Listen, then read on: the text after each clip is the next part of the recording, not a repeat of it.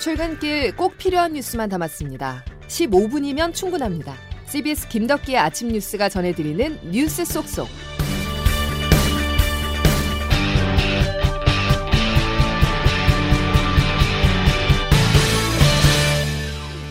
여러분 안녕하십니까? 2월 11일 김덕기 아침 뉴스입니다. 유례를 찾기 힘든 일이 벌어졌습니다.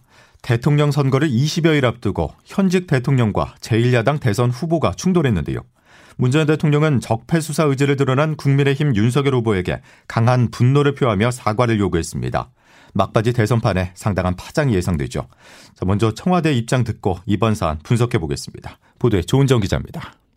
윤석열 국민의힘 대선 주자가 정권이 검찰을 이용해 범죄를 저질렀다. 정권 적폐 수사를 해야 한다고 인터뷰한 지 하루 만에 문재인 대통령이 전면에 나섰습니다. 문 대통령은 윤 후보를 향해 이렇게 되물었습니다.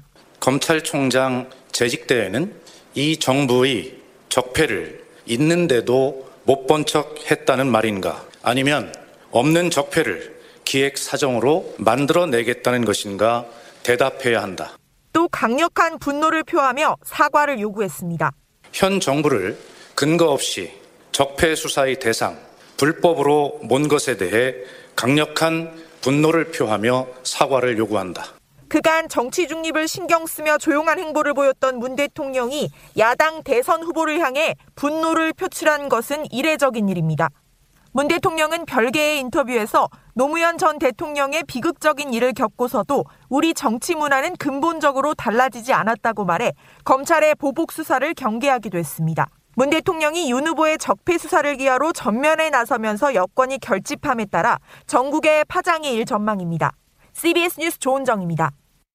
방금 들으신 조은정 기자의 말처럼 대선 전국에 큰 파장이 일고 있습니다. 윤석열 후보의 발언은 문재인 정부를 사실상 적폐 정부로 규정한 것이다라는 지적이 나오면서 오늘로 대선이 26일 남겨둔 상황에 문재인 대 윤석열의 대립 구도가 만들어졌는데요. 조태임 기자와 조금 더 짚어보겠습니다. 조 기자. 네, 안녕하세요. 자, 그동안 중립성을 이유로 주요 정치 이슈에 말을 아껴 썼던 문 대통령이 작심 발언한 이유, 배경 뭘까요? 분노죠. 네, 어떤 분이냐면 윤 후보의 말이 현 정부의 정체성을 부정했다고 판단한 것으로 보입니다. 예. 문재인 정부는 특히 이제 적폐 청산과 촛불 정신을 계승하면서 들어선 정부인데 지금 정부를 적폐로 규정하는 데 대한 분노일 수 있습니다. 예. 또 이번 정부는 이제 과거 정부와 달리 뭐 측근 비리나 권력형 부정부패가 없다는 점, 또 검찰 개혁을 추구하며 이제 검찰 독립성을 어느 정부보다 보장해줬다 이렇게 자부할 수 있는데 윤 후보가 현 정권이 검찰을 이용해 얼마나 많은 범죄를 저질렀는가 이렇게 발언한 건 이 모든 걸 부정하는 것이거든요. 예. 또 하나 더 볼 건 이제 노무현 전 대통령에 대한 트라우마도 영향을 줬을 수 있습니다. 어제 공개된 통신사와 인터뷰에서 노 전 대통령 퇴임 후에 비극적인 일을 겪고서도 우리 정치 문화는 근본적으로 달라지지 않았다 이렇게 말했는데 예. 이 인터뷰는 사실 윤 후보 발언 전에 나오건시긴 하지만 이제 문 대통령의 윤 후보 비판 발언과 맥이 좀 닿아 있습니다. 예. 사실 윤 후보가 제1야당 대선 후보 자리에 오를 수 있었던 이유가 지금 정부와 대립, 갈등이 큰 역할을 했었는데 윤 후보의 입장 뭡니까? 윤 후보는 이제 정치 보복은 없다. 좀 한 발 물러서는 모습을 보였는데요. 하지만 사과는 없었습니다. 윤 후보 음성 한번 들어보시죠. 우리 문재인 대통령님과 저와 똑같은 생각이라고 할 수 있겠습니다. 저 윤석열의 사전에 정치 보복이라는 단어는 없습니다. 예, 들으신 것처럼 우리 문재인 대통령이라는 표현을 써가며 좀 톤 조절을 한 인상이거든요. 예. 톤 조절에 나선 윤 후보와 달리 국민의힘은 거세게 맞받아치고 있습니다. 당장 야당 후보를 흠집내는 선거 개입이다 이렇게 반격하고 있고요. 이준석 대표는 중국까지 끌어들이며 중국에는 한마디도 못하고 야당에만 극대노하는 선택적 분노라고 비판했습니다. 청와대는 이에 대해 반론권을 행사하는 것이라고 했고요. 또 윤 후보가 사과하면 끝날 일이다. 거듭 사과를 요구했습니다. 예, 알겠습니다. 가장 중요한 부분이죠. 20여일 앞둔 대선 이번 적폐 수사 발언이 어떤 파장을 불러올 거로 보십니까?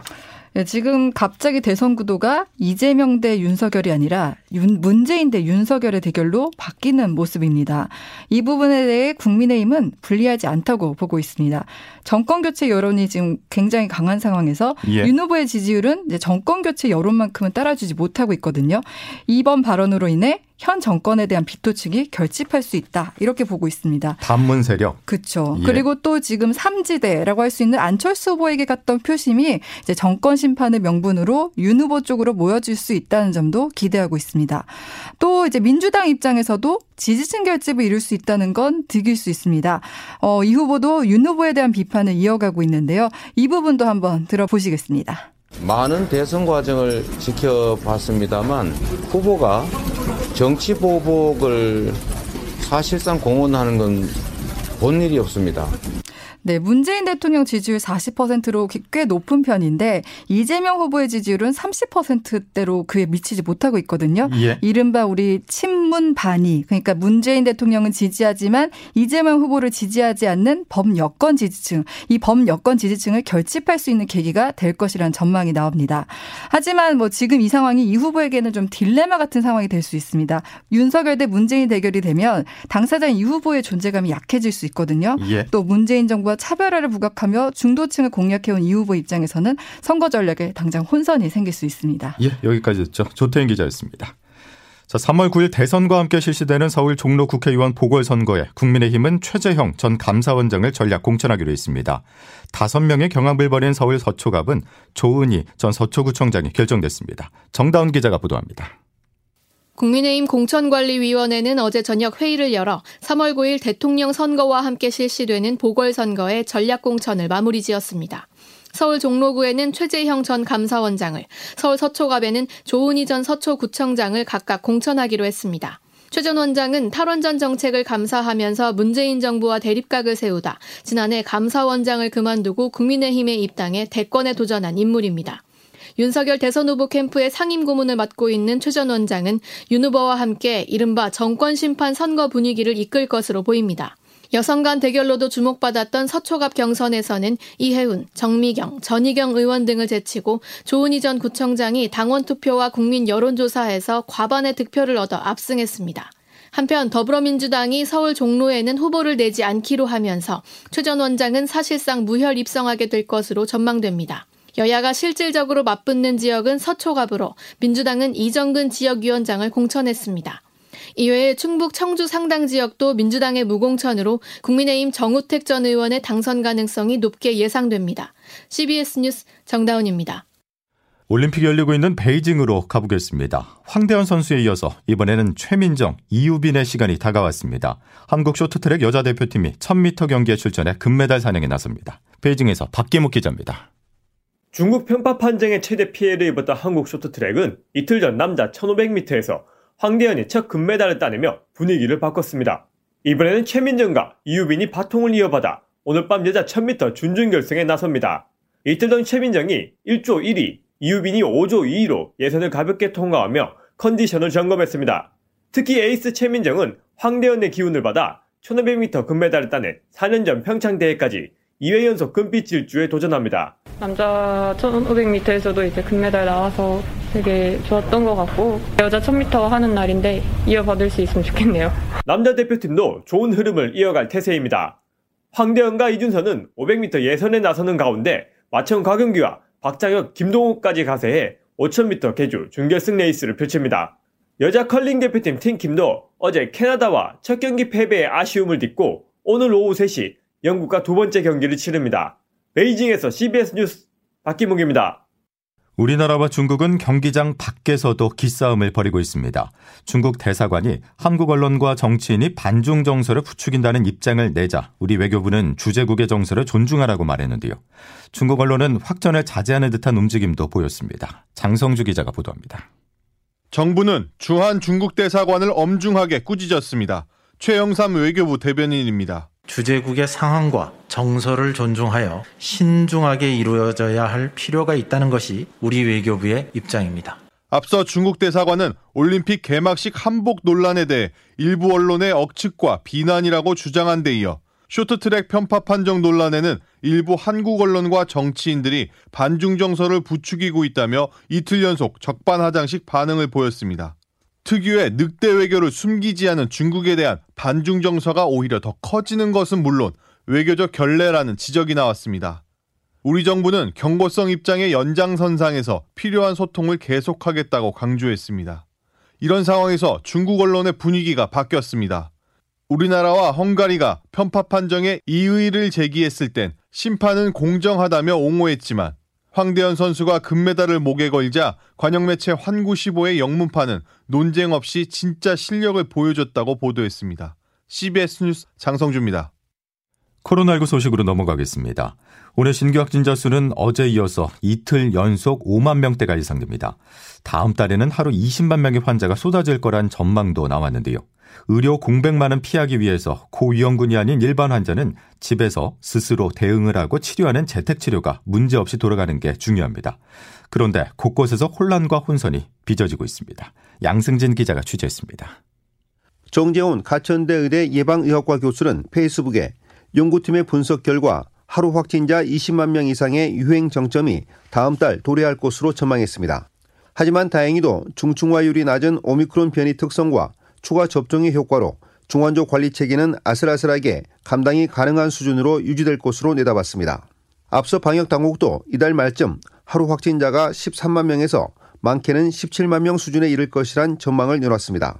한편 재택치료 개편 첫날인 어제 동네 병원과 약국은 정확한 지침이 나오지 않아 혼란스러웠습니다.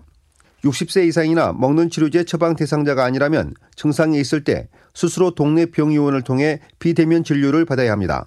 그런데 보건복지부가 지정한 공식 의료기관에선 아직 관련 지침이나 가이드라인을 받지 못한 상태였습니다. 시스템이 완전히 완전히 잡힌 건 아니어가지고요. 지금 뭐 아무것도 안 돼서 나라에서 발표만 하고 뭐가 setup이 돼야 하죠. 약국도 혼란스러웠습니다.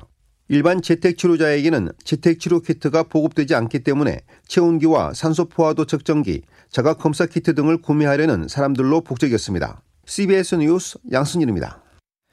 국회가 코로나19 확진자나 격리자의 대선 투표권을 보장하는 내용 등을 담은 공직선거법 개정안을 어제 의결했습니다. 코로나 확진자나 격리자는 대선 투표일인 3월 9일 저녁 6시부터 7시 30분 사이 거주지 인근 지정 투표소를 찾아 현장 투표를 할 수 있습니다. 투표 참여를 위해서 사전에 방역 당국으로부터 임시 외출 허가를 받아야 하며 7시 30분 이전에 투표장에 도착해 번호표를 수령해야 투표에 참여할 수 있습니다.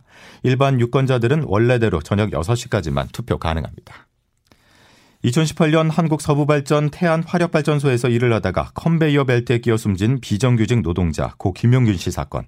원청 사업주의 책임을 묻는 중대재해 기업 처벌법 제정의 계기가 됐지만 정작 김용균 사건에서는 법원이 원청 대표인 김병숙 전 서부발전 사장에게 무죄를 선고했습니다.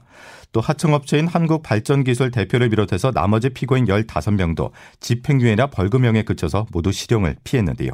고 김용균 씨 어머니 김미숙 씨는 분노했습니다. 저는 너무 억울하고 분하고 원통합니다.